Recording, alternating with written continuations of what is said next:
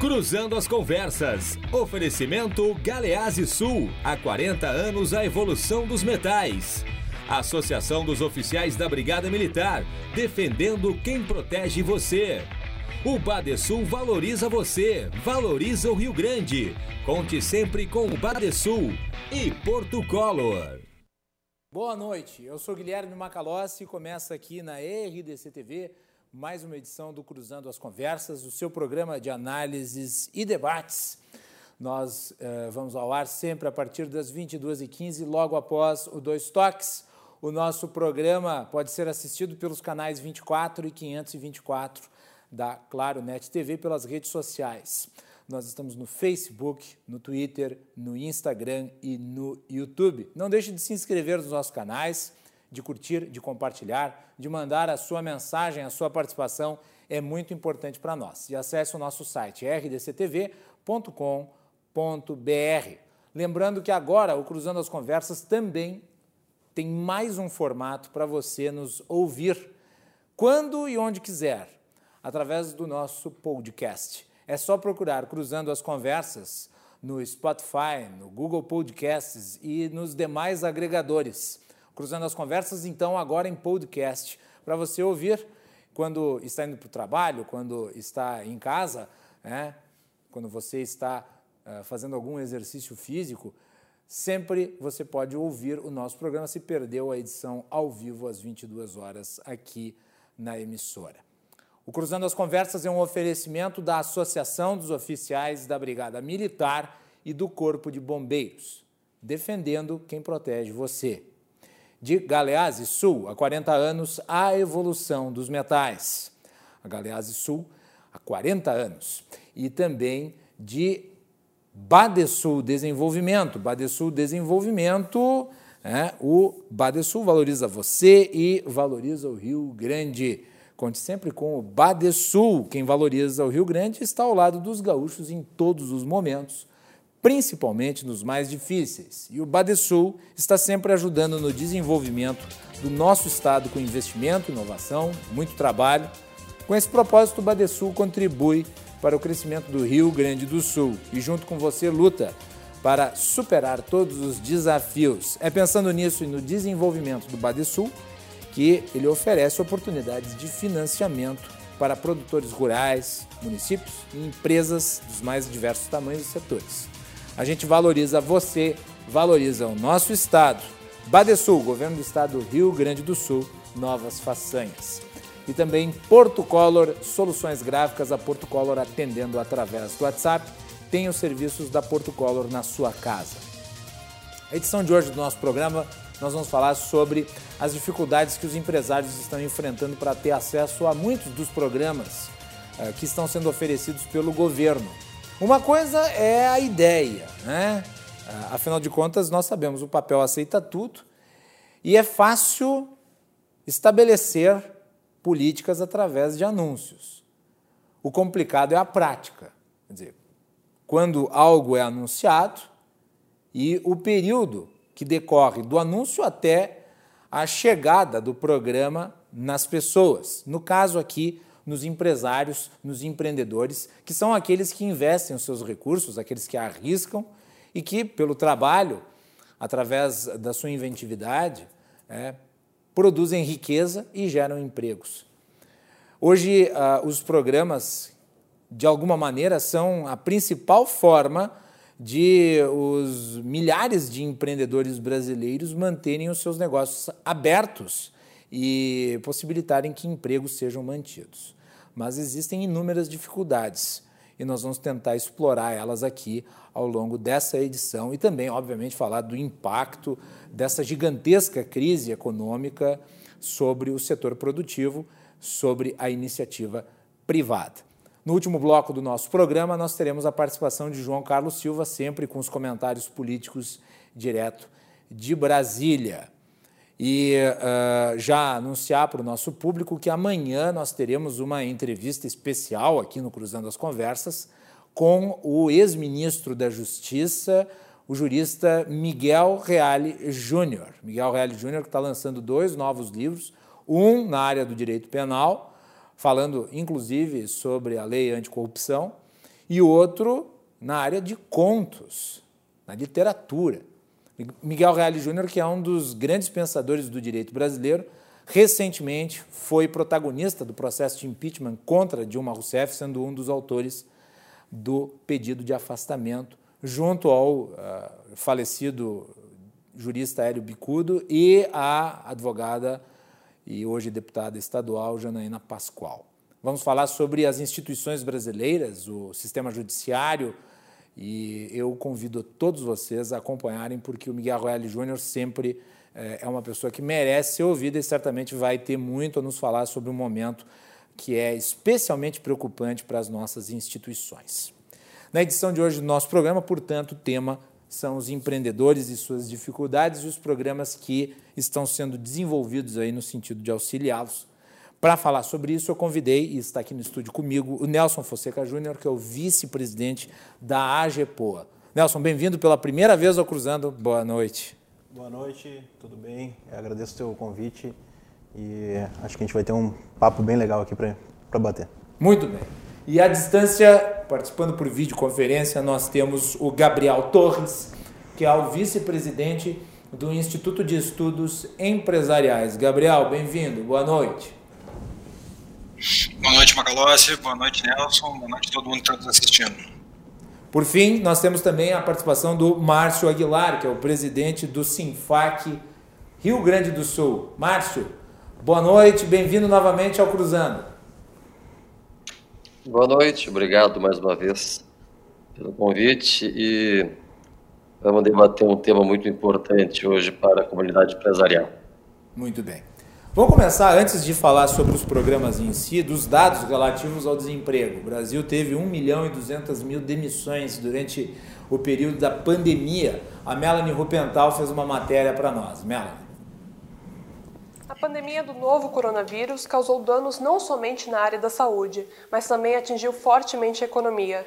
Os dados de desemprego brasileiro, que anteriormente à crise de saúde pública não eram positivos, viram seus números aumentarem ainda mais. A pandemia dificultou até mesmo a coleta de dados, que era feita anteriormente de forma presencial nos domicílios e agora teve que ser feita por telefone. Devido a esses obstáculos, os dados do IBGE referentes aos meses de abril até junho, que deveria ser divulgado no dia de hoje, passou para 6 de agosto. A última pesquisa divulgada, então, apontou um desemprego de 12,9% no trimestre encerrado em maio, atingindo 12,7 milhões de pessoas. Isso acarretou um fechamento de 7,8 milhões de postos de trabalho em relação ao trimestre anterior. O IBGE também tem divulgado semanalmente dados de desemprego relacionados à pandemia do Covid-19. Na última sexta, a pesquisa apontou que entre os dias 28 de junho e 4 de julho eram 11,5 milhões de pessoas desocupadas. Na semana anterior, eram 12,4 milhões.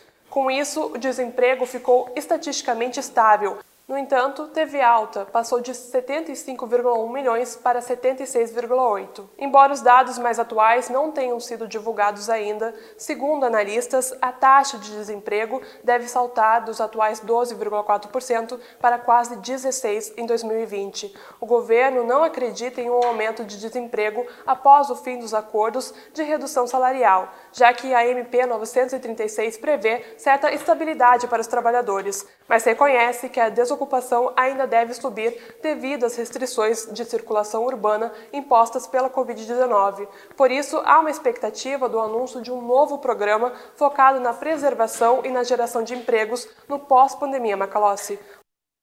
Aí no estúdio. Muito bem. Números preocupantes. Eu vou começar pelo Gabriel. Gabriel, como é que tu avalia esse crescimento exponencial esperado, né? Esperado crescimento exponencial aí do índice de desemprego, tem alguns estudos internacionais que apontam que esse índice de desemprego pode chegar até 18%, o que dificulta muito uma retomada do crescimento, visto que você tem um segmento inteiro da sociedade uh, fora do mercado de trabalho, que não ajuda a, termos produtividade, obviamente, gerarmos riqueza. Vamos lá, Gabriel, começando por ti. Vamos lá. É, como você disse bem, bem é muito difícil você pensar em uma retomada da economia sem você ver uma reação na parte do, do emprego.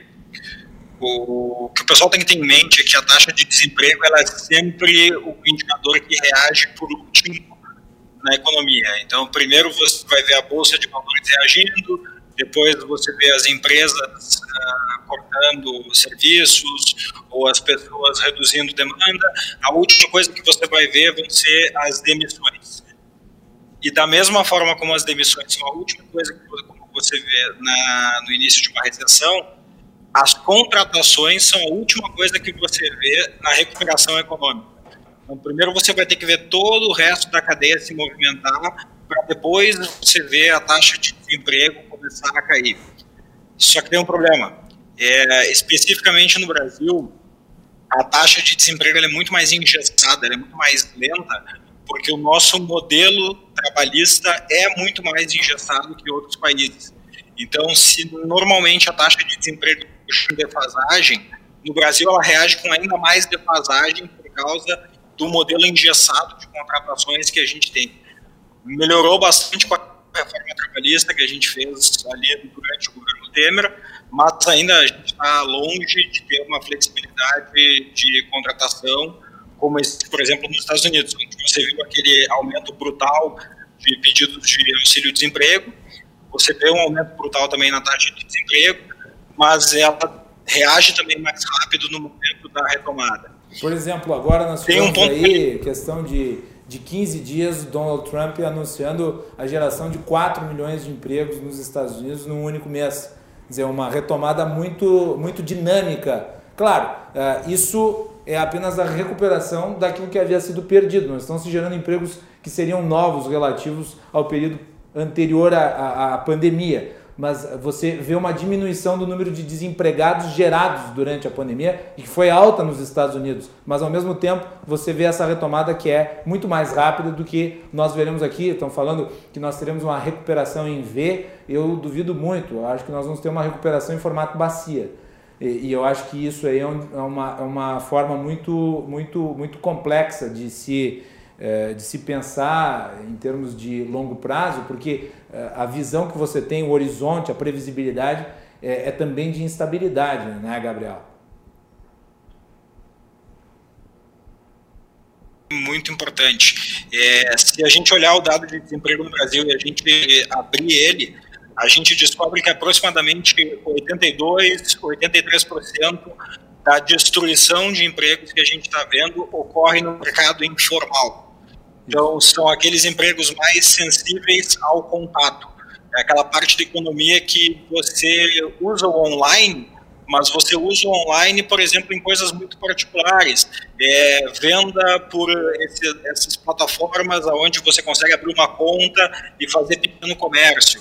Mas trabalhos informais, como, por exemplo, reparos, manicure, pedicure, todos esses trabalhos que envolvem contato, a pessoa ter contato outras pessoas, ele acaba ficando muito inviável numa situação de pandemia onde as pessoas têm medo de entrar em contato umas com as outras, ou mesmo elas estão sendo impedidas de entrar em contato umas com as outras e, não dá pelos cortar excessos. O cabelo, não dá para cortar o cabelo por home office, né, né Gabriel? Ainda não chegamos nesse ponto. Muito bem. Vamos aqui girar a roda. Nelson, tua avaliação sobre esse cenário. Olha, Macalossi, é preocupante a gente ver um desemprego crescendo absurdamente. Esses números ainda eu acredito que eles não refletem o que está acontecendo realmente no país, porque é, existe muito ainda o, o, o, empregado que não tenha a formalidade e esse cara ainda não entra para esses números, né? E eu acredito que em 2021 a gente vai ter um, um cenário bastante preocupante aí no, no Brasil? O, o, o Brasil, aparentemente, né, uh, segurou uma parte desses empregos aí que poderiam ser perdidos no ano de 2020 através de duas, duas MPs, né? a MP do trabalho home office e a MP da redução de salários. Imagine se nós não tivéssemos essa MP, né, Nelson? Com certeza. Eu acho que é, a gente, essas medidas elas conseguem segurar mas eu, eu não sei até onde o governo mantém essas, é, essas é, atitudes para que mantenha o emprego em home office, ou dando ou pagando uma parte do salário do, do funcionário, ajudando as empresas com um pagamento posterior, né? Mas eu não sei até onde vai isso. Então, por enquanto, ainda está salvando, mas eu, eu consigo, eu, eu, vejo um pouquinho mais à frente e aí que, que a gente tem que se preocupar bastante mesmo. Márcio Aguilar, sua avaliação sobre esse índice alarmante de desemprego que, infelizmente, acaba atrapalhando aí qualquer perspectiva de retomada econômica. Bom, é, é, uma, é sempre difícil você falar em, em previsibilidade do momento como esse. Eu estava vendo ontem um dado, o Brasil de janeiro a junho é, gerou ou deixou de gerar ou perdeu, vamos dizer assim, um milhão de empregos que foi registrado há pouco na reportagem. E a gente fica preocupado quando começa a olhar quais foram os setores que mais desempregaram nesse período. E o ranking aponta para o setor de serviços, seguido do setor de comércio e depois com São mais de 500 mil pessoas do setor de serviço que perderam os pós-trabalhos. É, fora isso, você tem que julgar com o encerramento da atividade econômica de mais de 500 mil empresas, dado B, B dado SEBRAE. Ou seja, a total ruptura da atividade com o encerramento do CNPJ, gerando não só o desemprego, mas gerando também a falta de eh, formação de renda para essas famílias que dependiam do pequeno negócio, da onde o seu labor direto ou auxiliado provia seu sustento. Nós temos uma estimativa de chegar aí na faixa de 15 a 16 bilhões, o que é um número alarmante. É, talvez nós não tenhamos um crescimento em V, concordo contigo, mas um dado que foi publicado ontem, é que também estamos já prevendo um decrescimento do PIB na ordem de 5% para 2020, quando os prognósticos já apresentavam um PIB próximo de 10%. A grande dificuldade que a gente enxerga ainda é na ausência de uma rotina estável. O Brasil, pela sua grandeza continental, pela sua diferença climática, e pelo processo é, de adoção de medidas é, de contenção da pandemia muito diversificadas, ora a cargo do prefeito, ora a cargo do governador, ora com, ora sem interferência do Poder Federal, a gente tem uma dissintonia aí em termos de medidas efetivas para que pudesse conciliar a vida de um lado, a manutenção da vida, a proteção da vida, com é, meios sanitários para evitar o contágio com a atividade econômica, que também faz parte de uma ciência e ela gera, sem sombra de dúvida, uma grande catástrofe se você é, negligenciar é, e passar do ponto em que ainda é viável você manter é, viva a economia local, regional, nacional. Não dá para esquecer, terminando essa última, essa primeira parte, que o município, Estado e União sobrevivem da receita oferida com os tributos. A atividade econômica, é, estando ativa, estando na sua, na sua rotina normal, ela sustenta o Estado, sustenta a União e o município. Então, é, uma, é um problema que não adianta você contingenciar numa ponta, tá? porque a gente sabe que determinados setores é, são menos refém da perda dos salários que outra, mas todos, e quando digo todos, todos perderão em maior ou menor escala. É evidente que tem oportunidade, é evidente que nichos de mercado estão nascendo, mas na realidade a previsão que a gente tem que começar a fazer agora é em cima de um processo de retomada. Nós chegamos, e é um número estranho, a gente está sempre chegando no pico, ou o pico está sempre na próxima semana, mas o que é fato Agora é que a atividade econômica... Agora se fala mais exatamente em não pico, né, Márcio? Agora se fala num platô, quer dizer, um platô, assim, de, de morte. Esse é o platô, mas o mundo inteiro, a gente... É, uma necessidade de conviver e eu não sou aqui da área médica, me desculpem quem é dessa área, mas é uma necessidade de conciliar. Eu sou da área empresarial, a gente está fazendo uma campanha muito forte para retomar da atividade econômica. Então, acho que a adoção de protocolos, com cuidados e com o poder público fazendo sua parte, que é dando suporte na linha sanitária, talvez a gente consiga amenizar esse dado terrível que você trouxe aí na reportagem de uma perspectiva de aumento elevado do desemprego. O único dado positivo que eu acho que a gente pode trazer, fora outros aí, é que nós já estamos pensando num decrescimento de PIB bem, bem menor do que aquele anunciado há pouco tempo. Eu acredito, Márcio, só para mais um, um, toque aqui nessa tua intervenção inicial, é, eu acho que vai depender muito também do desempenho da economia, no, no, principalmente no último, no último trimestre, onde uh, é esperado, por exemplo, uma certeza maior em relação à a, a, a, chegada de uma vacina, que obviamente vai ajudar a criar um clima de otimismo né, para os agentes econômicos que precisam disso para para poder né, trabalhar na parte é, da, da, logística de investimento que fazem. Tu concordas comigo neste aspecto? Tu acha que o último concordo, trimestre é o fiel da balança? Concordo que a, a, vacina é uma perspectiva, tudo aqui é uma perspectiva. Né? Uhum. O Brasil e outros estados aqui fizeram aquisições e ela é o, a luz, não mais no fim, mas na média do túnel. Agora, não posso jogar é, toda uma expectativa é, de crescimento em cima desse único fator. Nós temos aqui no estado, por exemplo, o agronegócio não sentiu o problema da crise.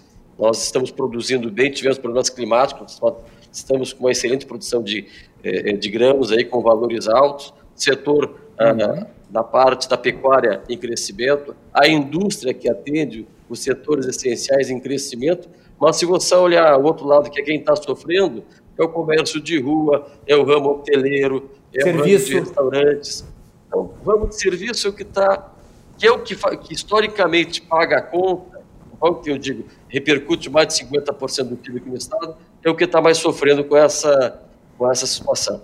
Mas a gente está aí é para tentar é, encontrar um meio termo, um equilíbrio que permita você conviver com a parte sanitária e com a retomada da atividade econômica. Uma coisa que é esclerosada é essa situação das bandeiras que a gente vive aqui no Estado e que ainda não conseguiu ter uma interpretação muito clara de como é que isso está funcionando na parte da definição ou na redefinição dela. Mas não é assunto para esse momento aqui.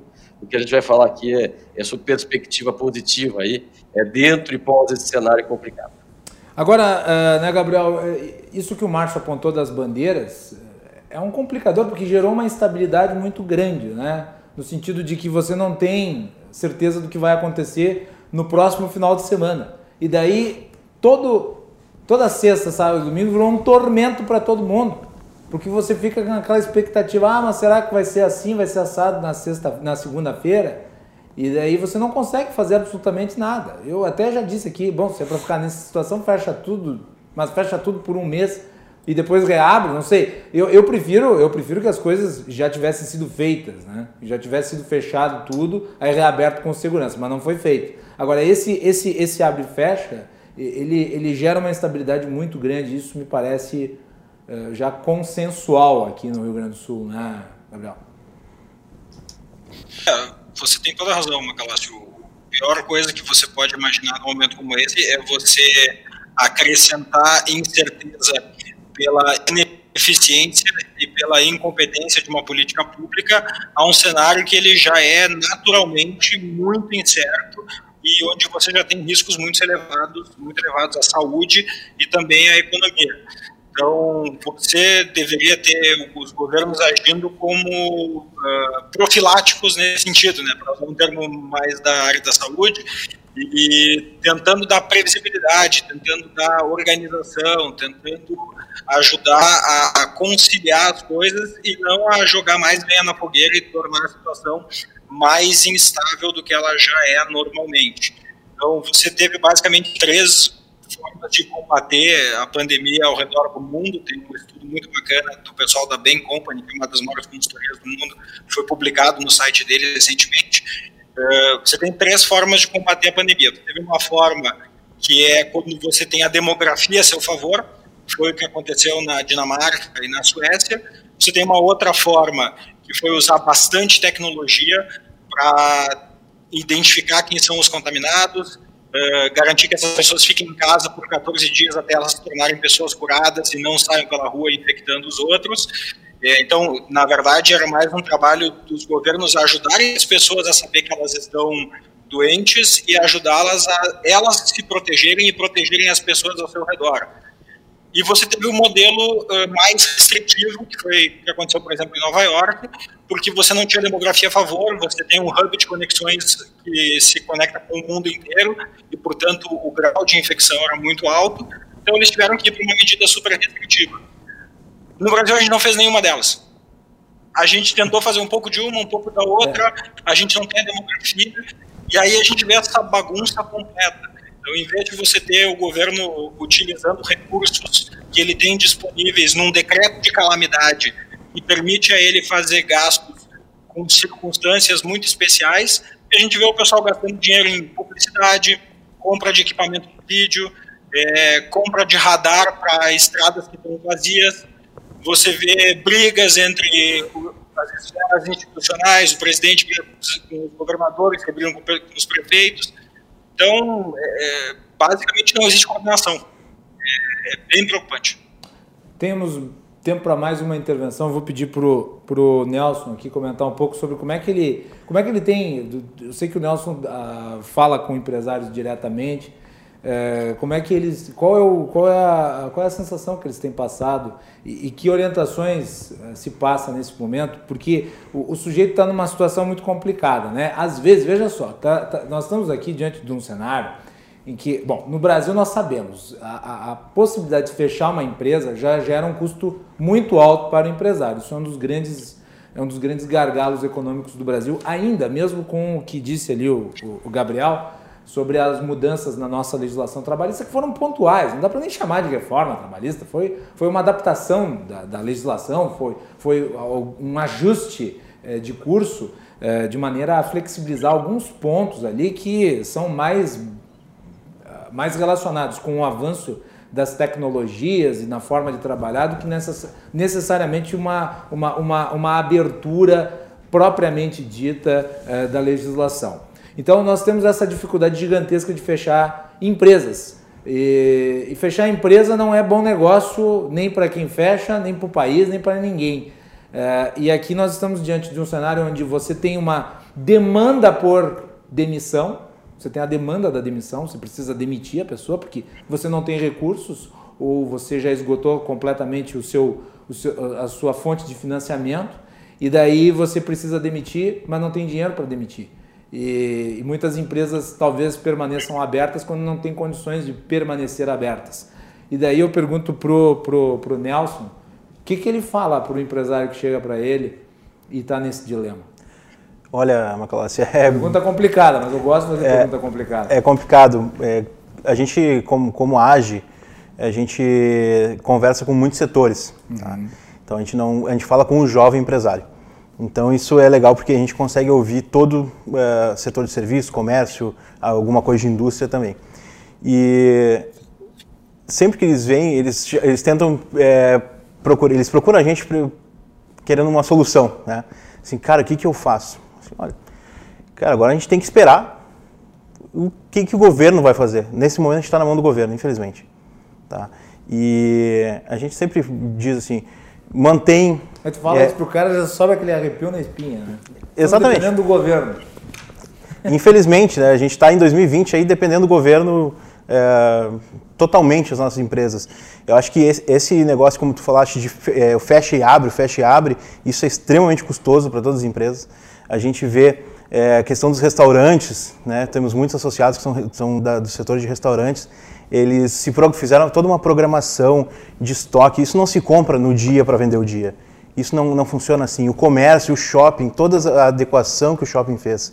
Então, isso é.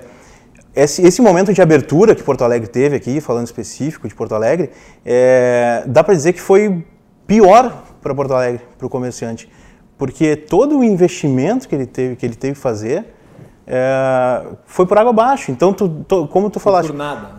Tu, toda sexta-feira é aquela apreensão, Ih, será que vem esse tal de lockdown, será que vem esse negócio?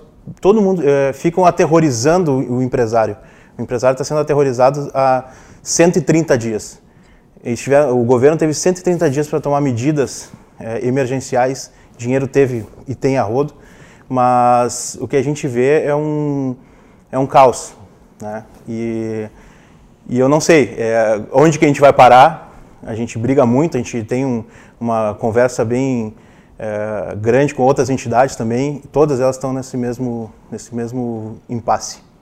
Uh, aliás, Nelson, tu mencionaste um ponto que é muito importante. Houve um investimento muito grande por parte das empresas para poder cumprir os, as regulamentações sanitárias, né? E mesmo assim, elas foram fechadas. É, com certeza. Eu acho que é, a adaptação é, que foi feita foi muito bem feita pelas empresas. Então, certamente melhor do que o setor público. Lógico, logicamente. É, Guilherme, a gente tem dentro de uma loja a gente não tem aglomeração. O comércio, o comerciante adoraria fechar por ter aglomeração dentro da loja. É Mas verdade. não é o que acontece hoje no estado, não é o que acontece em Porto Alegre. A gente não tem mais do que é, no, micro, no micro e pequeno empresário, numa loja, tu não vai ter mais que cinco pessoas, cinco clientes Aliás, né, Nelson, quando reabriu, quando o comércio reabriu nesse período curto que reabriu, as lojas todas vazias. Sim. Com certeza. Os, os, próprios bares e restaurantes com um índice de ocupação muito menor. Isso é, é óbvio, é efeito da pandemia. A pandemia é a mãe da crise, inequivocadamente. É a mãe da crise. Ah, e não é nesses lugares onde as pessoas se contaminam. Não nos lugares onde você está vetando a, a, entrada ou diminuindo o acesso. É, eu já falei isso aqui N vezes. Um ônibus cheio, uma parada de ônibus é muito mais propícia para se contaminar porque, do que, por exemplo, numa academia que é para atender 5, 6 pessoas. É, é, é, simples, é simples de, de, de, presumir isso. Né? Com certeza. A gente é, analisa assim. É, hoje tu tem, como tu falou, o ônibus, a aglomeração que tem ali dentro. É, tentaram botar as pessoas para ficarem todas elas sentadas, que não tivesse pessoas em pé, passageiros em pé nos ônibus. Isso não está acontecendo. Agora, a prefeitura pensa em trancar vias, em fazer rodízio Cara, isso não é efetivo. Isso não é efetivo. Isso é, tu traz mais caos para a cidade ainda quando na verdade tu deveria estar tá, é, trazendo soluções e acalmando o teu cidadão, né? Muito bem. 11 horas e um minuto. Vamos fazer intervalo. Na volta nós vamos falar sobre o Pronamp, que é um programa importante, mas muitos estão questionando por que, que o Pronamp não vai para frente. E eu sei que o Márcio, por exemplo, tem muito a falar sobre isso. Uh, eu acho que é importante é, é uma das principais ferramentas criadas pelo governo para manter empregos, porque é o financiamento da folha de pagamentos né, das empresas. Entretanto, os empresários estão de, obtendo dificuldades gigantescas de acessar esses recursos. E hoje nós tivemos notícias uh, relativas a isso. Então vamos atualizar a situação e trazer aí a análise do Márcio Aguilar, que é o presidente do Sinfac RS, do Gabriel Torres, que é vice-presidente do Instituto de Estudos Empresariais, e do Nelson Fonseca Júnior, que é vice-presidente da AGEPOA. Nós voltamos na sequência com mais aqui na RDC TV. Cruzando está de volta aqui na RDC TV. Hoje o nosso programa discute ah, o impacto da crise, da pandemia no setor econômico, no setor privado. A RDC TV, aliás, está com uma campanha institucional que eu reputo da maior importância, que é a campanha Tua Bandeira Também é Nossa, né? da RDC-TV, em apoio aos setores que estão sendo prejudicados com os decretos né, aqui de Porto Alegre, do Rio Grande do Sul, é, o bloqueio das atividades e, obviamente, a crise resultante da doença que, infelizmente, se, se espalha numa velocidade alarmante. É, é, nós, com isso, pretendemos acabar com, ou ajudar a acabar com a falsa dicotomia entre vida e economia que não existe. E nós estamos abrindo nosso espaço para ouvir os empreendedores, as pessoas que trabalham no dia a dia. Nós não descuidamos da saúde, né? Nós falamos sobre os avanços científicos, falamos sobre os protocolos de segurança, falamos sobre as ações públicas de combate à doença em si, mas nós não podemos deixar de ouvir o setor privado, gerador de riqueza, gerador de desenvolvimento, e é isso que nós estamos fazendo. Inclusive, a edição de hoje também é para discutir isso, então está aí a nossa campanha. Tua bandeira também é nossa. O Cruzando as Conversas é um oferecimento da Associação dos Oficiais da Brigada Militar e do Corpo de Bombeiros, defendendo quem protege você. De Galeazzi Sul, há 40 anos, a evolução dos metais. Porto Color Soluções Gráficas, a Porto Color atendendo através do WhatsApp tem os serviços da Porto Color na sua casa. E Badesul Desenvolvimento. Badesul valoriza você, valoriza o Rio Grande. Conte sempre com o Badesul. No programa de hoje nós temos conosco aqui o Nelson Fonseca Júnior, vice-presidente da AGEPOA, aqui nos estúdios da RDC TV, e também o Márcio Aguilar, presidente do Sinfac do Rio Grande do Sul, e também Gabriel Torres, que é o vice-presidente do Instituto de Estudos Empresariais. E vamos falar, na volta, de um dos mais importantes programas criados pelo governo, que é o, uh, o programa aí de apoio aos empreendedores uh, que busca financiar né, as folhas de pagamento.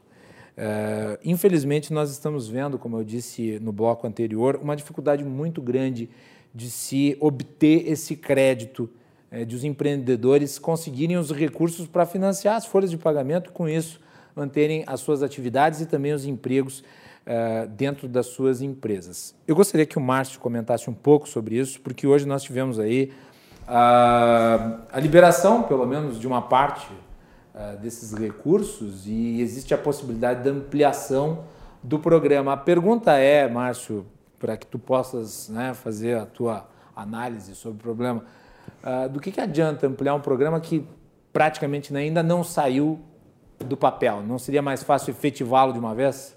Vamos lá. Vamos dividir, então, em, em três programas esse, tá? Vamos lá. Primeiro foi o programa para pagamento da folha de pagamento, dos famosos 40 bilhões, que ficou represado do sistema financeiro, ele não chegou na ponta, e não chegou na ponta porque a União dividiu, o governo, quando estabeleceu o programa, dividiu o risco, passando o risco, parte do risco, para o sistema financeiro. O sistema financeiro do Brasil hoje não tem problema de liquidez, ele está muito líquido está muito capitalizado. Várias medidas governamentais aí permitiram que os bancos ficassem com as parcas é, fortes de recursos. O que está acontecendo Márcio, é a mitigação. Só interromper, mas o percentual de risco que foi repassado ao sistema financeiro foi a menor parte, né? se não me engano, 20%.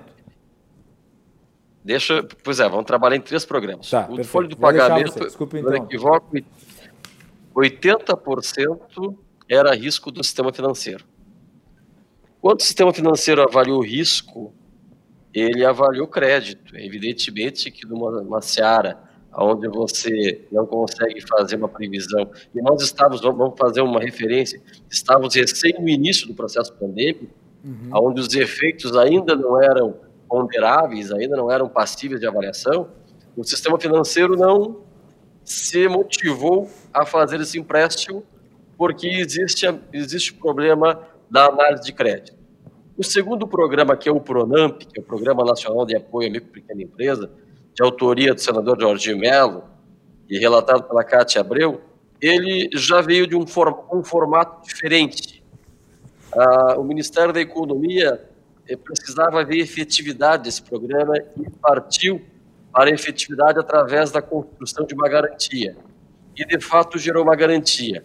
O dinheiro inicialmente proposto pelo governo federal, 18 bilhões, a ser garantido pelo FGO, Fundo Garantidor de Operação, gestoriado pelo Banco Brasil, ele tem a possibilidade de garantir 100% do volume emprestado pelo banco, limitado a 85% da carteira geral. É rápido e é fácil de entender. Exemplo, o banco tem 10 clientes, ele fornece um milhão para, para cada cliente, hipoteticamente, e para cada cliente que o banco escolher, o governo poderá dar 100% da garantia.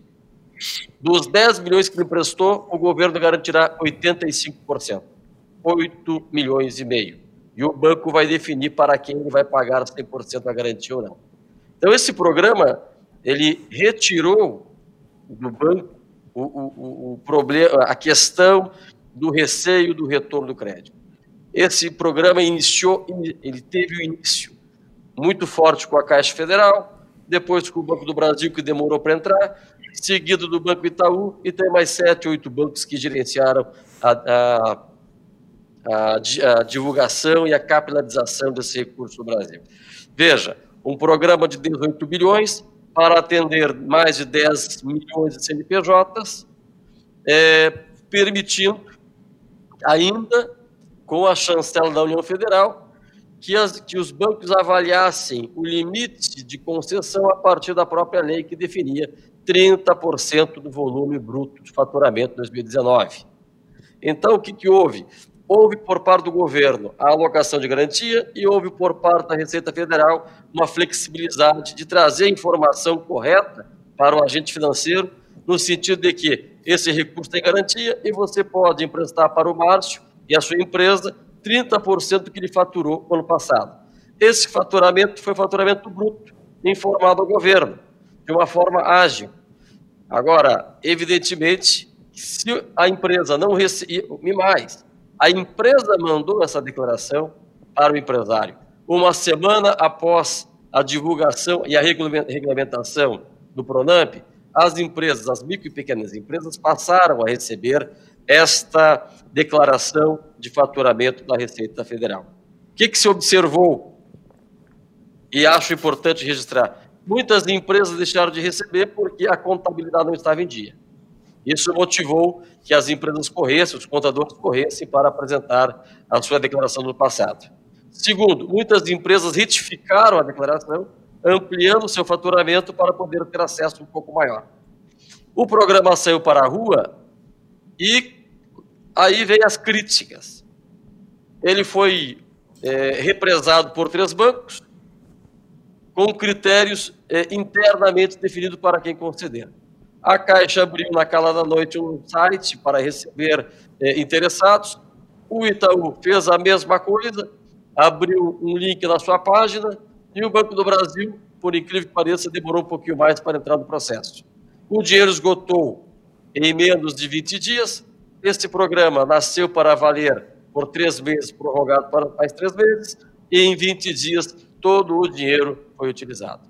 Alguns excessos foram cometidos, nós somos muito críticos em relação a isso. A Caixa Federal começou a cobrar TAC, onde não era cobrado TAC.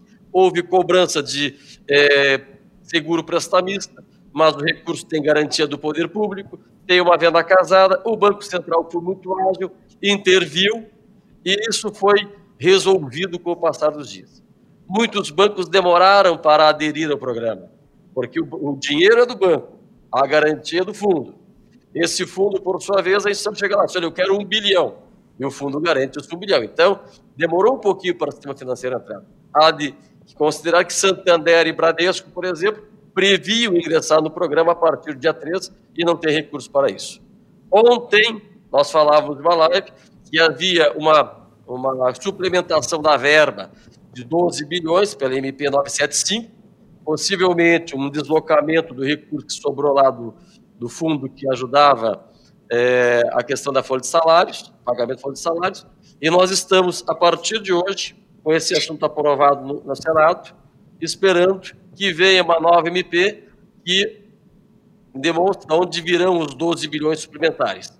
Mas a regra vai ser a mesma, a regra vai ser quem chegar primeiro vai levar e vai ter que obedecer o critério definido pelo concedente. Veja que são Aparentemente até o dia 15 de agosto que é esperado esse recurso, né, Márcio? Eu acredito que isso pode acontecer antes, porque o programa já está regulamentado uhum. e é importante que se fale. É um programa cujo recurso é uma taxa de juro Selic mais 1,25 ao ano, dá 13,5% no final das contas de, de remuneração anual, um, é, oito meses de carência, 36 meses para pagar e a necessidade para acesso é que a empresa não tenha problemas de crédito. A garantia do governo federal e o belo aval funcionam. É, o que impactou muito foi a falta de capilaridade. E se você analisar... E tu, e tu mencionou ali os três bancos, né, Márcio? Me surpreende porque dois desses bancos são públicos. Dois são públicos e o Banco do Brasil, que é o gestor do crédito, demorou muito para ingressar no projeto. Mas, em contrapartida, Banco do Brasil, Caixa Econômica Federal e Itaú emprestaram o equivalente a mais de 65% do volume de crédito. Aqui no Rio Grande do Sul, por exemplo, é, houve a concessão de mais de 1 bilhão e 700 milhões de reais para aqueles que chegaram na reta final. Esse programa, volto lá para o princípio, eu sou crítico dele e digo por quê. Você tem 10 milhões de CNPJs no Brasil, constituído 98% de micro e média empresa. Desse percentual, você tem 35% que estão desbancarizadas ou que têm problemas de crédito. Então, você tem 3 milhões e meio de empresas que não terão acesso a recurso. Tirando as 3 milhões e meio de empresas, ainda o recurso chegou a pouco mais de 200 mil empresas. Ou seja, é pequeno, é pequeno, é muito pequeno. O volume de crédito para o micro e pequeno empresário no passado foi de 100 bilhões ao longo de 12 meses. Foram emprestados 100 bilhões de reais pelo sistema oficial. Esse ano, nós estamos chegando aqui com vários projetos, evidentemente é por ocasião da pandemia, mas há que se falar que houve uma atenção especial do governo para essa camada é, empresarial, nós já estamos próximo aí a 70 bilhões de recursos destinados ao pequeno empreendedor e temos mais todo o segundo semestre. Nós temos que falar que hoje, também, é, na MP 975, é, saiu aí a, a, a regulamentação de um outro programa, que é o Programa Emergencial de Acesso ao Crédito, agora financiado pelo FGI, que é o Fundo Garantidor de Investimento, que também vai garantir até 80% de um crédito que será disponibilizado pelo BNDES através do seu banco, através do banco parceiro. Esse recurso atenderá as empresas que faturam de 360 mil anos até 300 milhões de reais e poderá ser pego de 5 mil a 10 milhões. Ou seja, coloca agora no pacote as empresas de pequeno porte, aliás, de médio porte que haviam ficado fora do sistema do programa inicial. Veja que agora nós temos recurso não mais com taxa anual, mas com uma taxa máxima mensal de 1,14, 1,20, tem que pegar a legislação aqui, com uma carência de 12 meses, prazo de 60 meses para pagar. O FGI garante 80% e o sistema financeiro poderá exigir garantias adicionais. Quem vai gerenciar esse recurso é o Banco Nacional de Desenvolvimento Social, o BNDES, através das parcerias que tem com os bancos privados. Haverá um encargo previsto, que é o ECG, que é o encargo é, de custo de garantia, que ainda poderá ser repassado ou não, mas nós teremos mais 20 bilhões disponível ao mercado. O que, que tem que acontecer no meu ponto de vista? O empresário não pode ficar esperando seu banco de relacionamento. Ele tem que começar a bater agora em cima dos três ou quatro bancos que estão direcionando com por eficientes recursos, que é o Banco do Brasil, Caixa Federal, aqui, aqui o Banrisul está fazendo isso também, o Itaú está uhum. fazendo isso, e se credenciar na fila. O dinheiro vai ser pouco. Não tem recurso para atender a todos. Ao todo, nós deveremos atender aí 4% de micro e pequenas empresas, ao volume geral, com esses 12 bilhões, e com esses 20 milhões atenderemos aí um percentual das empresas de médio porte. A crítica é muito grande, mas o governo acertou quando é, estabeleceu que para que esse crédito fosse linear, ele teria que garantir na outra ponta. E essa garantia, Macalossi, é uma garantia para quem tem hoje é, possibilidade é, essa garantia do FGO, do Fundo Garantidor, ela garante dar uma segurança para o banco. Porque a gente sabe que não é o percentual de inadimplemento é das obrigações contraídas não é tão alto assim. Não. Por quê? Porque já foi feito na, na prévia, já se deixou de fora o devedor contumaz. Já se deixou de fora agora quem tem endividamento bancário. Então, está se dando dinheiro para uma faixa de micro e médio empreendedor que tem uma reputação de crédito mais ou menos cancelada pelo sistema financeiro. Outra crítica que eu faço, ah, eu acho que esse crédito deveria ser mais linear. Ele deveria pegar quem de fato está precisando. Quem de fato está precisando está fora. Tá? Mas os bancos é, aqui do Estado, por exemplo, Banrisul, Banrisul exige período mínimo de compra, assim como outros bancos de varejo, é, você tem que ter três meses de conta, você tem que ter algum relacionamento prévio, ou seja, os bancos utilizaram esse crédito para atender a sua camada de correntistas. Não é errado, mas retira da competitividade uma série de empresas que estão com extrema dificuldade e está se destinando crédito a quem tem um, uma relação creditória de reciprocidade mais adequada. Então, várias críticas são feitas. O programa em si, ele é muito interessante, mas não existe um controle que possa dizer, olha, é, você empresário vai receber esse crédito da ponta. A gente teria, assim, é, elementos interessantes para, para fazer validação. O Badesul abriu 20 milhões, está aí com 3 ou 4 milhões tomados. Nós acompanhamos, ele abriu em 24 horas, fechou. Agora está fazendo análise de concessão. Ou seja, quando, as, quando os empresários se deram conta que o programa iria rodar, eles correram. Só que essa corrida, ela, ela acredito que tenha sido extemporânea porque o próprio sistema financeiro escolheu para quem destinar esse recurso. Eu, eu, eu não sei, mas que não é isonômico, isso não é. Gabriel, sua avaliação desse programa e desses apontamentos feitos aí também pelo Márcio, as críticas, o que, que ele poderia melhorar, e daí eu pergunto em relação a, a, a essas, essas nuances de critérios, uh, não seria papel do governo talvez trabalhar isso melhor nessa nova fase, de maneira a evitar esses problemas que o Márcio uh, tão bem explicitou aqui para nós? Boa, boa pergunta, Macalossi. É, vamos lá, política pública. Um, é aquela velha história, né, Márcio? Tem o, claro, o recurso está saindo de um endividamento brutal do Brasil, né? Desculpe, Gabriel. A gente está tirando o valor do, um, do endividamento brutal, é um dinheiro que praticamente não existe hoje está se imprimindo a nota, vai se imprimir a nota de 200 reais, né? Que vai ser com um lobo guará. Eu até acho que deveria ser com uma ema ou uma, uma, uma, uma cloroquina, que é o novo símbolo nacional, né? E nós estamos aí vendo a perspectiva, talvez até sinalização de inflação. Então tem um custo, obviamente, esse recurso. Então, se esse recurso está sendo utilizado, eu acho que uh, o governo tem que bater na mesa e pressionar o setor bancário para que esse que os critérios sejam os mais uh, os mais transparentes e os mais adequados possíveis para que auxilie o maior número de empresários nesse momento. Não sei, é a minha avaliação. Vai lá. É, idealmente, assim, se a gente for pensar o que a gente gostaria, isso aí parece uma, uma ideia interessante. O problema é que as coisas não funcionam desse jeito. É verdade. É, a política pública ela funciona de acordo com os incentivos que você cria para ela, as regras do jogo que você coloca ao implantar a política pública. Então, se você, você pode despejar o dinheiro, o volume de recursos que você quiser ali dentro. Se as regras não são boas, a política pública não vai funcionar do jeito que você gostaria. E você precisa medir a política pública para você saber se você está atingindo o objetivo que você deseja.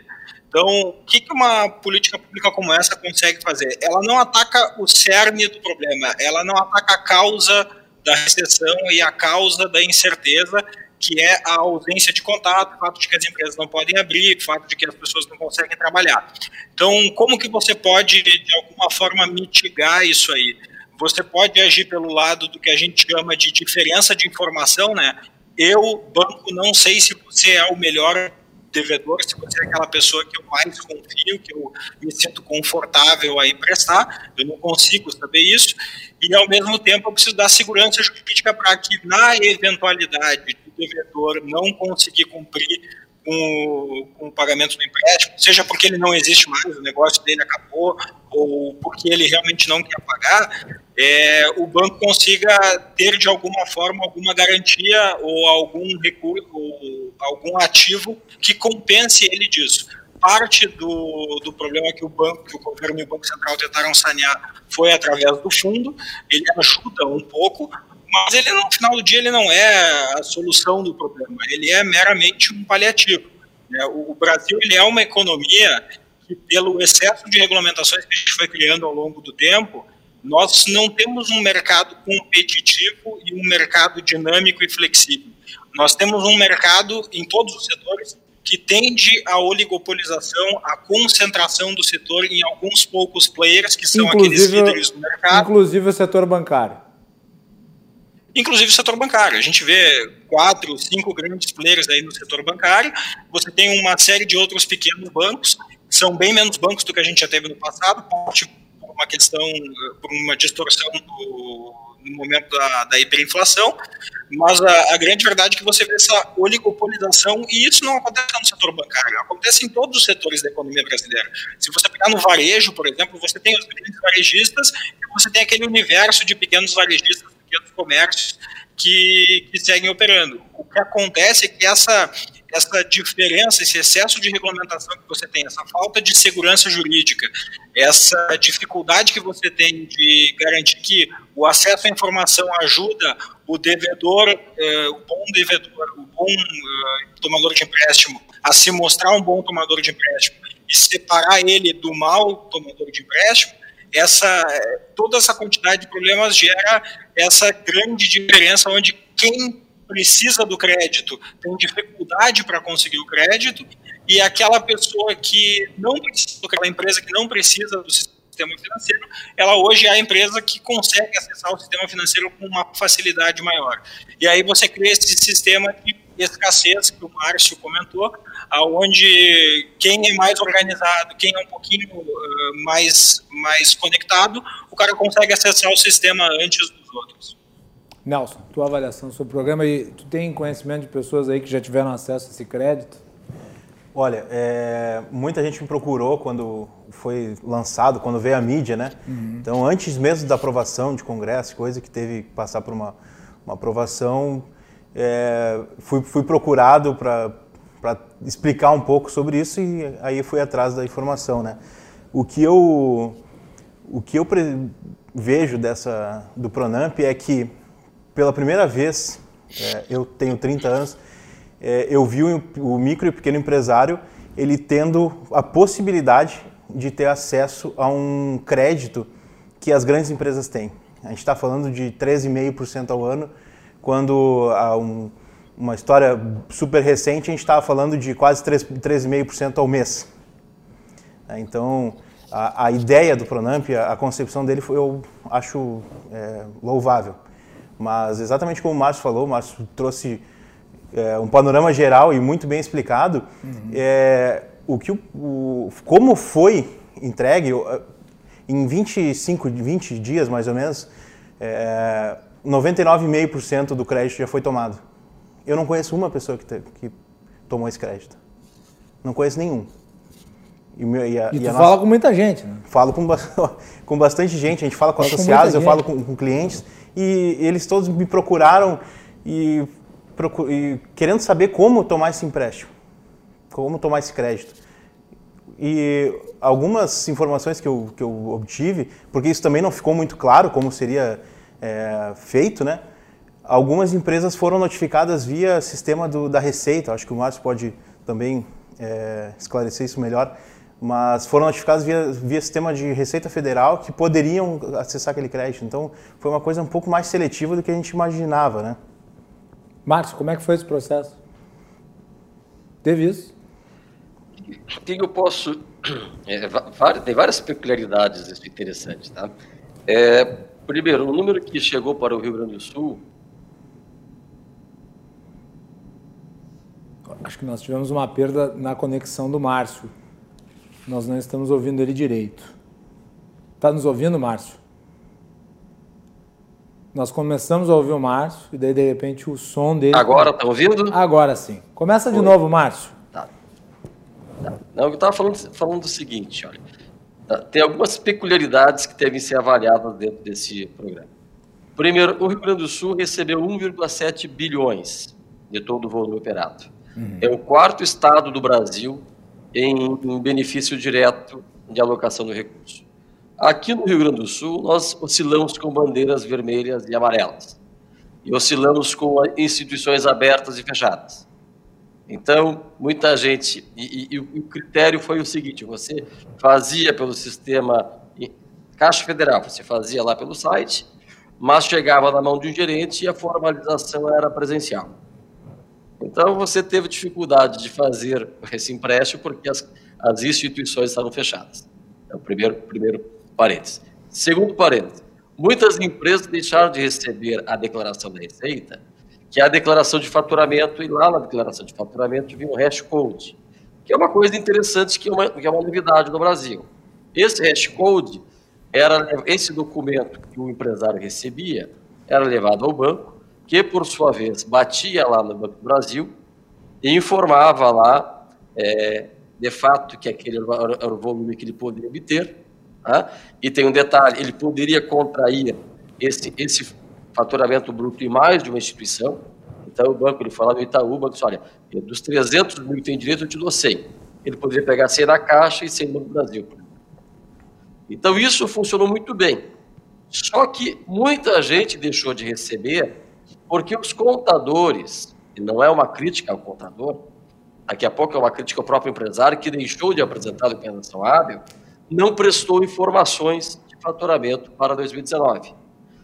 Aquele empreendedor, é, é que ninguém imaginava que ter o que tinha, né, Marcos? Também tem isso. Né? Exatamente. Mas assim, vamos lá. Aquele empreendedor lá, é, microempre, microempreendedor e, e, e forte, que apresentou a declaração na época correta, recebeu rapidamente a declaração de faturamento da sua empresa pelo sistema lá é, de informação tributária. E os contadores demoraram um pouquinho para avisar as empresas acerca desse documento que havia recebido. O programa, como foi gerido, né, ele demonstrou uma receita racional, efetiva, e a receita arrecadou, gente. Nós temos casos em que houve uma retificação da declaração de imposto de renda no passado para ajustar uma receita que havia sido suprimida para operar um valor maior em cima do Pronamp. Inclusive teve isso, trazido por nós pela secretária do CPEC, que é a secretaria dentro do Ministério da Economia. Então, ele de fato atingiu assim tudo que o governo propôs em termos de, de programa lá, garantia de um lado, propôs informação da receita do outro, propôs lá a questão do alongamento ou a prorrogação para o pagamento, tudo aconteceu. A dificuldade está, e aí eu concordo com quem me antecedeu, muita gente deixou de receber recurso, ou porque chegou atrasado, ou porque não recebeu a declaração da receita, e aí a, relação é outra, né? Uhum. não, é a, não é o problema da receita, ou porque efetivamente o sistema financeiro criou regras às quais ele não se aplicava. Então, dentro do cenário geral, esses programas atingiram o seu êxito. Ele era para valer por seis meses. Tá? Ele foi, acabou em 20 e tem mais 12 bilhões. Uma conversa com o senador Jorge Mello, ele está tentando transformar esse programa em permanente. E aí a discussão no governo hoje é da onde viria esse recurso. Porque atualmente não tem nenhum recurso público aqui na, na ponta. Todos os recursos que são emprestados são recursos do, ou da, do, do banco, é, é, ou da Caixa, que seria uma empresa pública, ou do Banco do Brasil, com a economia mista, mas das instituições financeiras que aderiram o recurso público só virá lá na frente quando houver eventual inadimplemento. E aí tem uma regra em cima construída em cima desse inadimplemento. Então, hoje, não se tem recursos públicos é, outorgados, tirando o recurso aí, é, nenhum deles foi público, todos eles são recursos bancários da, dos bancos que estão com um empossamento muito grande nas suas contas. Está então esclarecido, viu, Nelson? É, as dificuldades estão aí. Deixa eu fazer mais uma interferência, Macalossi. Uhum. Eu acho que isso é importante aqui, e eu debati muito, a gente conversou muito, porque o sindicato ele, ele acabou sendo um protagonista para levar informação. Logo quando o programa foi, foi, foi criado, criado lá, ido, né? uhum. a gente teve muitas reuniões sobre isso, porque nós não queríamos ter cláusulas de barreira, é, queríamos que isso fosse universal. Né? E, e existe um site hoje dentro do, do governo se chama portaldoempreendedor.gov.br e nesse portal você tem todos os programas de crédito disponível a micro e pequena empresa e agora para empresa de médio porte.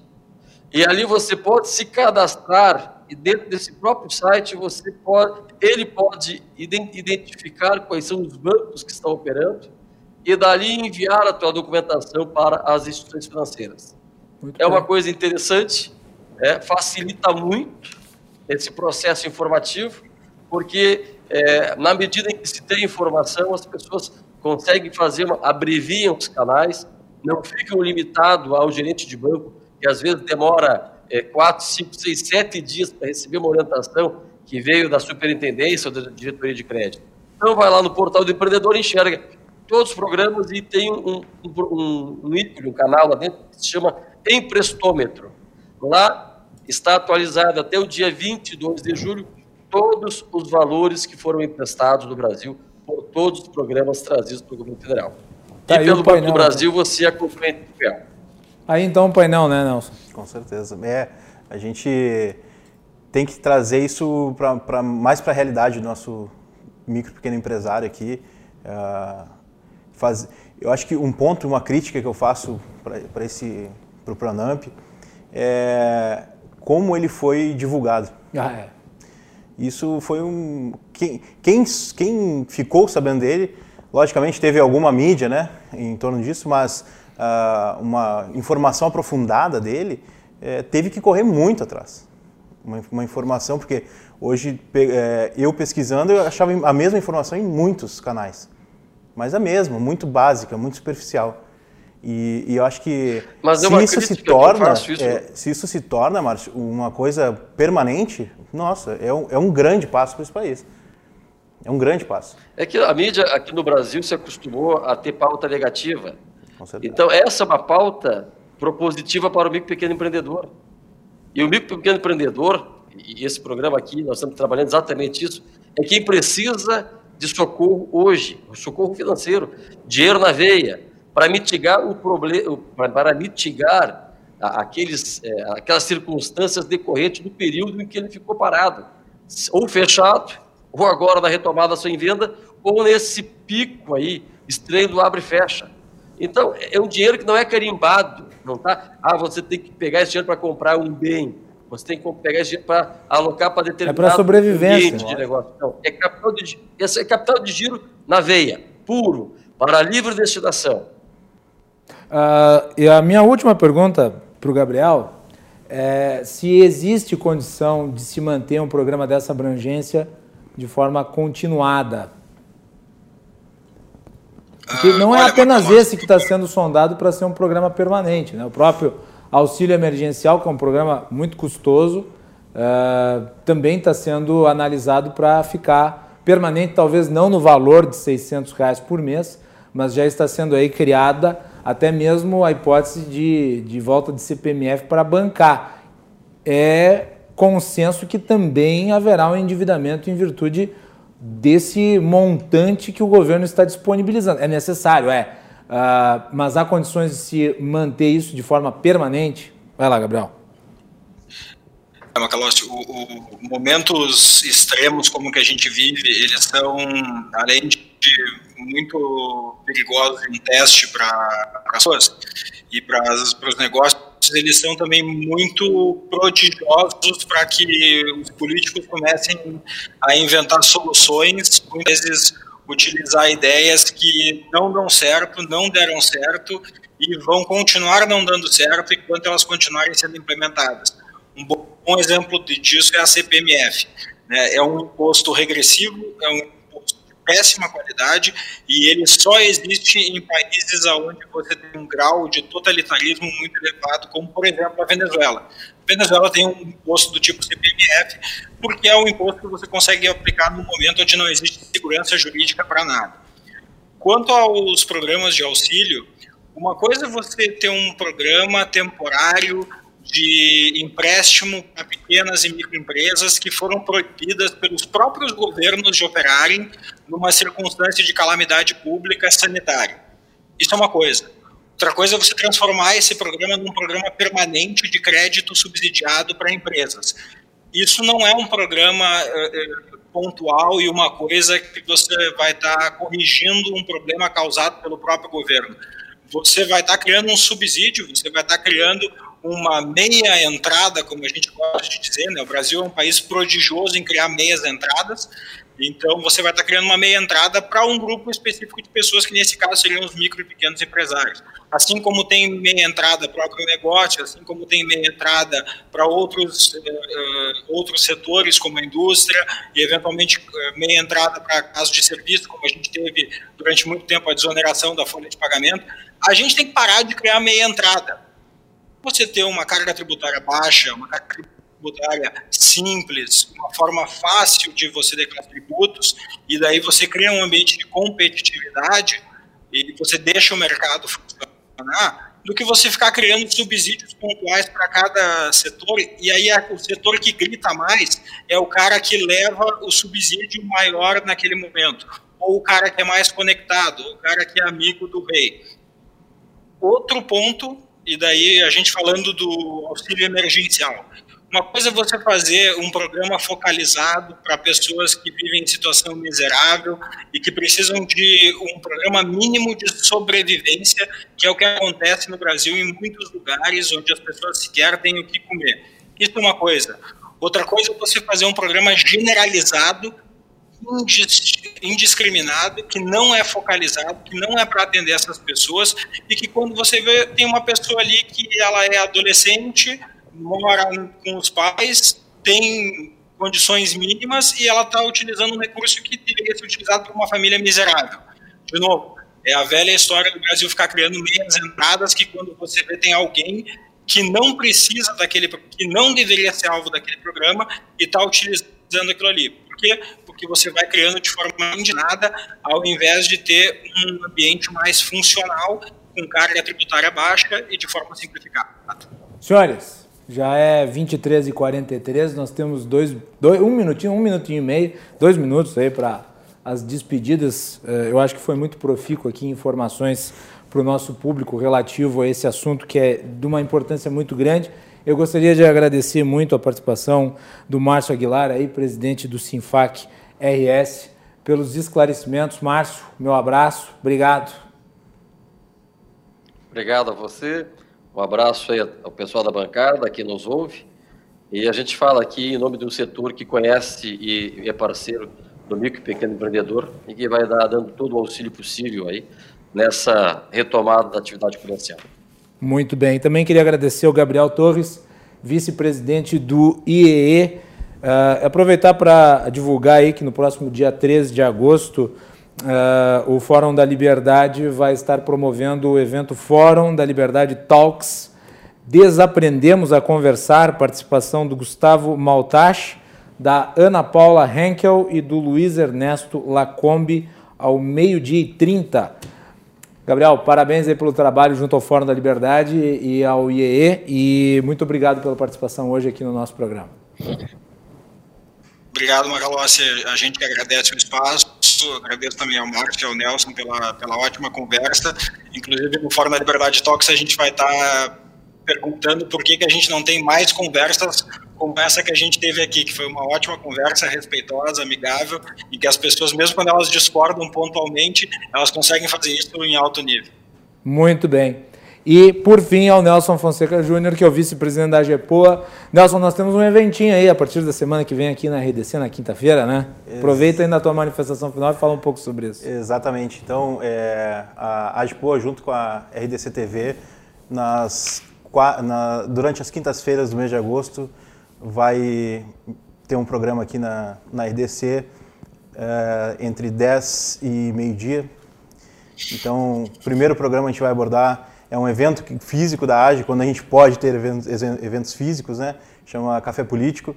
Nesse primeiro evento vamos ter o Macalossi aí como mediador, agregando bastante, como sempre, e junto com o Vitor Sorrentino, uma pessoa bastante é, ativa politicamente aqui, e com o nosso vereador Ricardo Gomes, também é, sempre falando aí de liberdade econômica e vamos trazer a pauta aqui, o que está acontecendo e o que, que a gente pode fazer, o que está a nosso alcance para melhorar essa cidade. Muito bem. Então, na próxima quinta-feira, às, às 10 horas da manhã, aqui na RDC TV, vocês também têm essa atração. Márcio, obrigado, um abraço aí pela, pela participação. Gabriel também, obrigado pela participação. Nelson, muito obrigado. Nós vamos fazer intervalo. Na sequência, temos uh, João Carlos Silva, direto de Brasília, os bastidores do poder. Já retornamos. retornamos. De volta aqui na RDC TV, mandar um abraço pro meu querido amigo, colega na Rádio Sonora FM, William Chinetsky.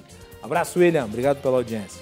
E também aos que mandaram mensagens uh, acompanhando o nosso programa. O Cruzando as Conversas vai ao ar sempre de segunda a sexta-feira, às 22h15, logo após o Dois Toques.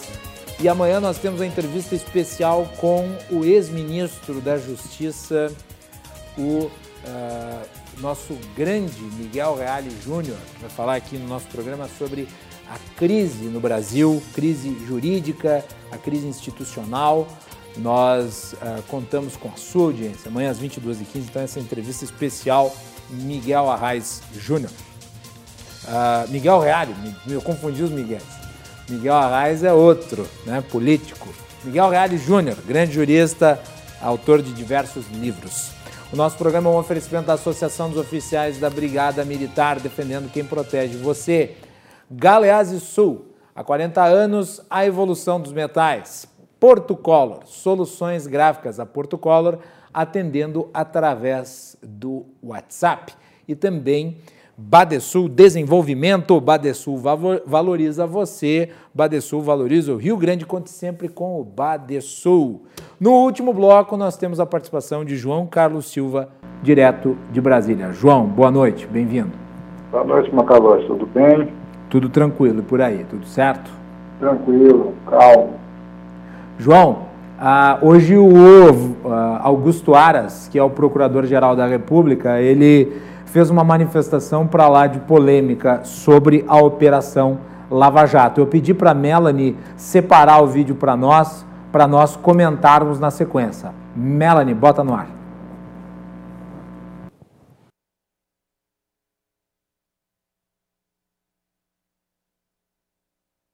Turismo significa alguma hipertrofia, um desvio. Então, lavajatismo já revela que alguma coisa não vai bem nessa figura. E esse conceito lavajatismo, ele há de ser superado pelo natural, bom e antigo enfrentamento à corrupção. O cientista político Murilo de Aragão recentemente escreveu um artigo dizendo que o lavajatismo vai passar, mas o enfrentamento à corrupção não. E é isso que nós acreditamos que a questão do chavão Lava Jato, que fez um papel relevante do ponto de vista da exposição de um novo modo à época de fazer investigações, uma metodologia, ele deu lugar a esse a essa hipertrofia, a esse desvio. O enfrentamento à macrocriminalidade, especialmente naquela corrupção ah, que envolve grandes capitais, continue a se fazer do mesmo modo como vinha se fazendo, mas no universo dos limites da Constituição e das leis. Lavajatismo há de passar. A hora é a hora de corrigirmos rumos para que o lavajatismo não perdure. Mas a correção de rumos não significa a redução do empenho no combate à corrupção. Eu quero agradecer a, colega, a, a, a doutora Flávia, é, pela pergunta espero que esse conceito lavajatismo seja superado por um outro conceito, conceito de enfrentamento à macrocriminalidade, com investigação científica, com acusação técnica e com a respectiva defesa à altura dos profissionais da advocacia. Então tá aí na manifestação do Augusto Aras, que é o Procurador-Geral da República. O Sérgio Moro publicou no seu Twitter o seguinte, é, relativo a, a essas manifestações. Dois tweets que eu vou ler aqui. O primeiro, desconheço os segredos ilícitos no âmbito da Lava Jato. Ao contrário, a operação sempre foi transparente e teve suas decisões confirmadas pelos tribunais de segunda instância e também pelas cortes superiores, como a STJ e STF. Procurador-Geral da República vai à imprensa sugerir desvios na força-tarefa do MPF da Lava Jato, mas confrontado, nada tem de concreto. Abre aspas. A base de dados é muito extensa. Fecha aspas. Sim, é a Lava Jato maior investigação sobre corrupção no mundo. João, como é que foi a repercussão dessa declaração do Aras aí em Brasília?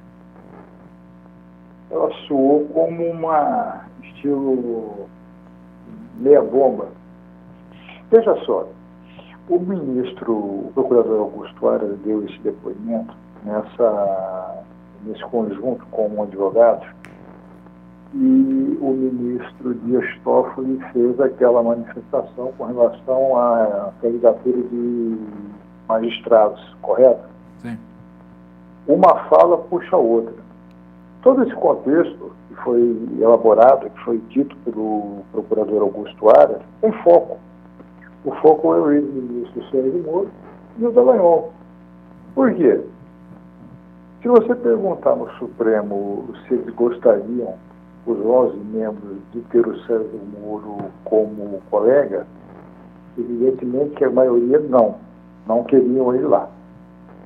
O Alapa Jato, quando o, quando o procurador Aras disse é, com os advogados dessa questão, e amanhã você vai ter a oportunidade de entrevistar uma, das referências jurídicas do país, que é Miguel Real Júnior, cujo pai foi um ícone no direito também, sobre essa questão. Quando o Augusto Aras diz isso, ele, ele confronta o, o, mecanismo usado algumas vezes pela, pelos membros do Ministério Público da Lava, que operaram com a Lava Jato. É, são as questões do Senado e, do, e da Câmara dos Deputados. O procurador Aras ele não está incorreto no que ele disse. Ele está perfeitamente conectado àquilo que está falando. Por quê? Houve excessos? Houve. Juristas importantes brasileiros já disseram isso. E, e, e os juristas que estavam, os advogados que estavam presentes nessa entrevista do, do, do procurador Aras não eram advogados é, é, é, é desconhecidos, são advogados famosos. Inclusive estava participando o jurista gaúcho Lenny Streck. Sim, não, jurista de primeiríssimo mundo, gente de nível internacional, aí não tinha boca. Quando o, o, o Aras disse isso, ele está confortavelmente sentado na cadeira de quem conhece o assunto. Ele disse aquilo ali, e, e muitos juristas hoje também comentaram sobre isso, e os políticos também, é, é, é favoráveis ao que ele disse. Um, poucos, poucos combateram a fala do Aras, outros não, pelo contrário. E o Dias Toffoli fez a mesma coisa quando ele sugere que os magistrados fiquem um ano fora do, do, do cargo para poder se candidatar num cargo eletivo. E que não usem o seu, o seu cargo para futuras projeções políticas. Eu, eu devo dizer o seguinte, também acho que ex-ministro do Supremo Tribunal Federal deveria ficar um período maior de tempo uh, sem poder advogar. Ou deveria ser impedido disso. Eu acho que se nós vamos por esse caminho, nós temos, que, nós temos que estabelecer limite para todo mundo. O que, o que se viu aí foi o seguinte, foi o endereçamento da fala do Toffoli no Sérgio Moro. Porque o Sérgio Moro, o tempo todo que ficou como ministro, é, é, é, é de se dizer que o ministro Sérgio Moro tem uma representação fortíssima no país, isso não tem dúvida nenhuma mas a maneira como ele deixou o governo foi uma maneira, maneira desastrosa. Quando ele vai a público na mídia dizer as questões do governo, o que ele achava, o que, o, a opinião dele, quer dizer, ele se tornou uma pessoa que nenhum governo gostaria de ter perto. Por quê? Porque ele é figurativo, não confiável para as questões governamentais. É, quando o Toffoli dá essa manifestação, em, consonância até o que o Aras disse, você vê que o, o, o, a batata do Dallagnol, como eu venho dizendo, vem esquentando, vem assando já há muito tempo. É, eles vão ter que rever muitas questões em algumas ações feitas pela própria Lava Jato. Quando você atinge o executivo, o, legislativo, da maneira como a Lava Jato atuou, levantou muitas questões errôneas, muitas coisas caprosas, mas alguns têm algumas coisas que não estão batendo com o que é que Isso influenciou o Aras a dizer isso. Porque ele não está como Procurador-Geral da República para brincar. Ele não chegou aí à toa. Ele é um sujeito extremamente preparado. Ele sabe o que fala. Ele, ele, ele não disse aquilo. É, e tu sabe, sabe qual que é o maior sintoma de que o Aras não está completamente errado na sua fala? É o fato de que a Operação Lava Jato respondeu. Exatamente. Quer dizer, a, a, Operação Lava Jato virou um corpo autônomo? Quer dizer, a Operação Lava Jato agora ela é um poder, ela é algo uh, que independe do uh, Executivo, Legislativo, Judiciário e da própria Procuradoria-Geral da República, que é o comando do Ministério Público Federal, ao qual a Operação Lava Jato está subordinada? Quer dizer, é, isso denota o rumo errado.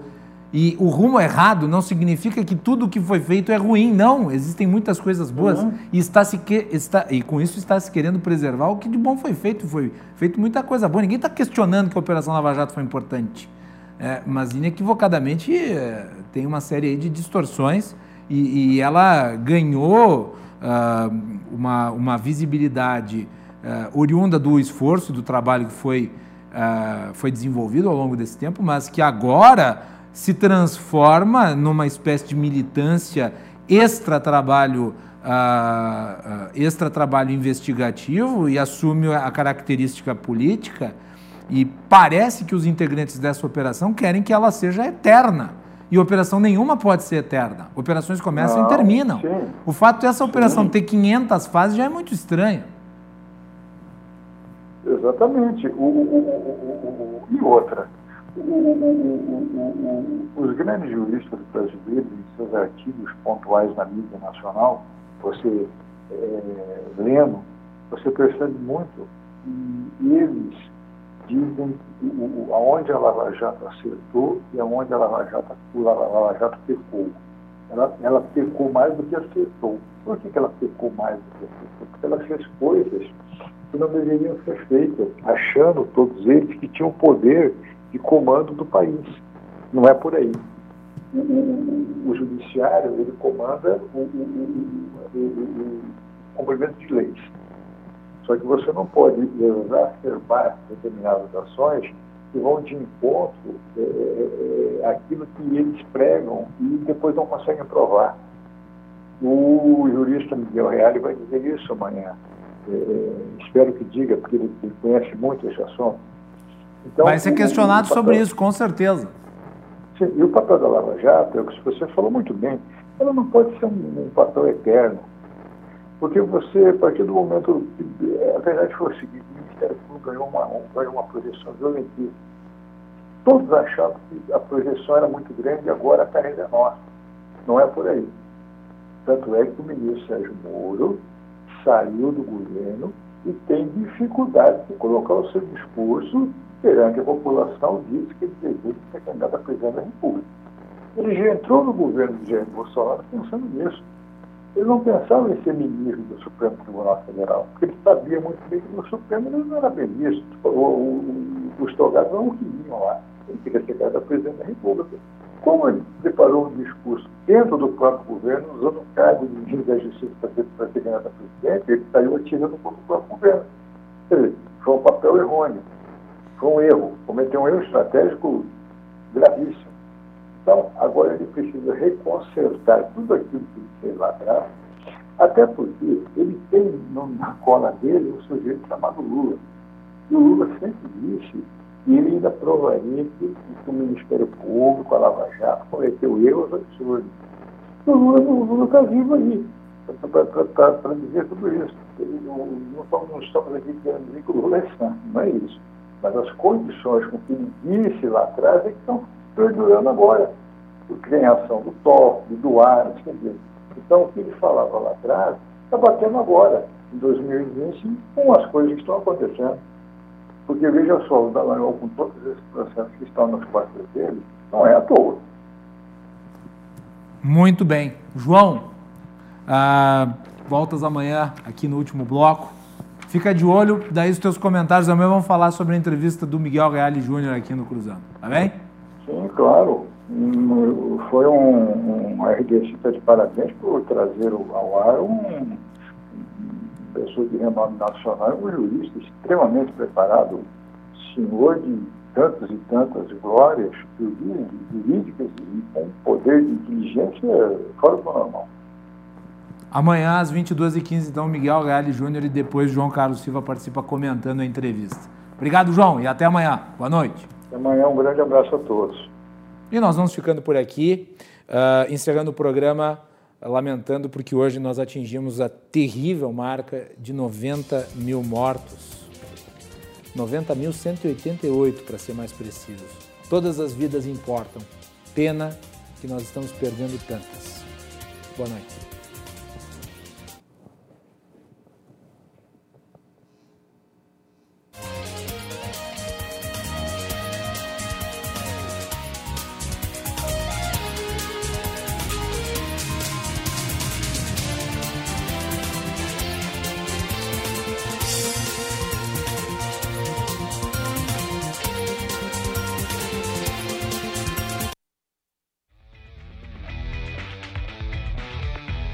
Cruzando as conversas. Oferecimento Galease Sul. Há 40 anos a evolução dos metais. Associação dos Oficiais da Brigada Militar. Defendendo quem protege você. O Badesul valoriza você, valoriza o Rio Grande. Conte sempre com o Badesul e Porto Color.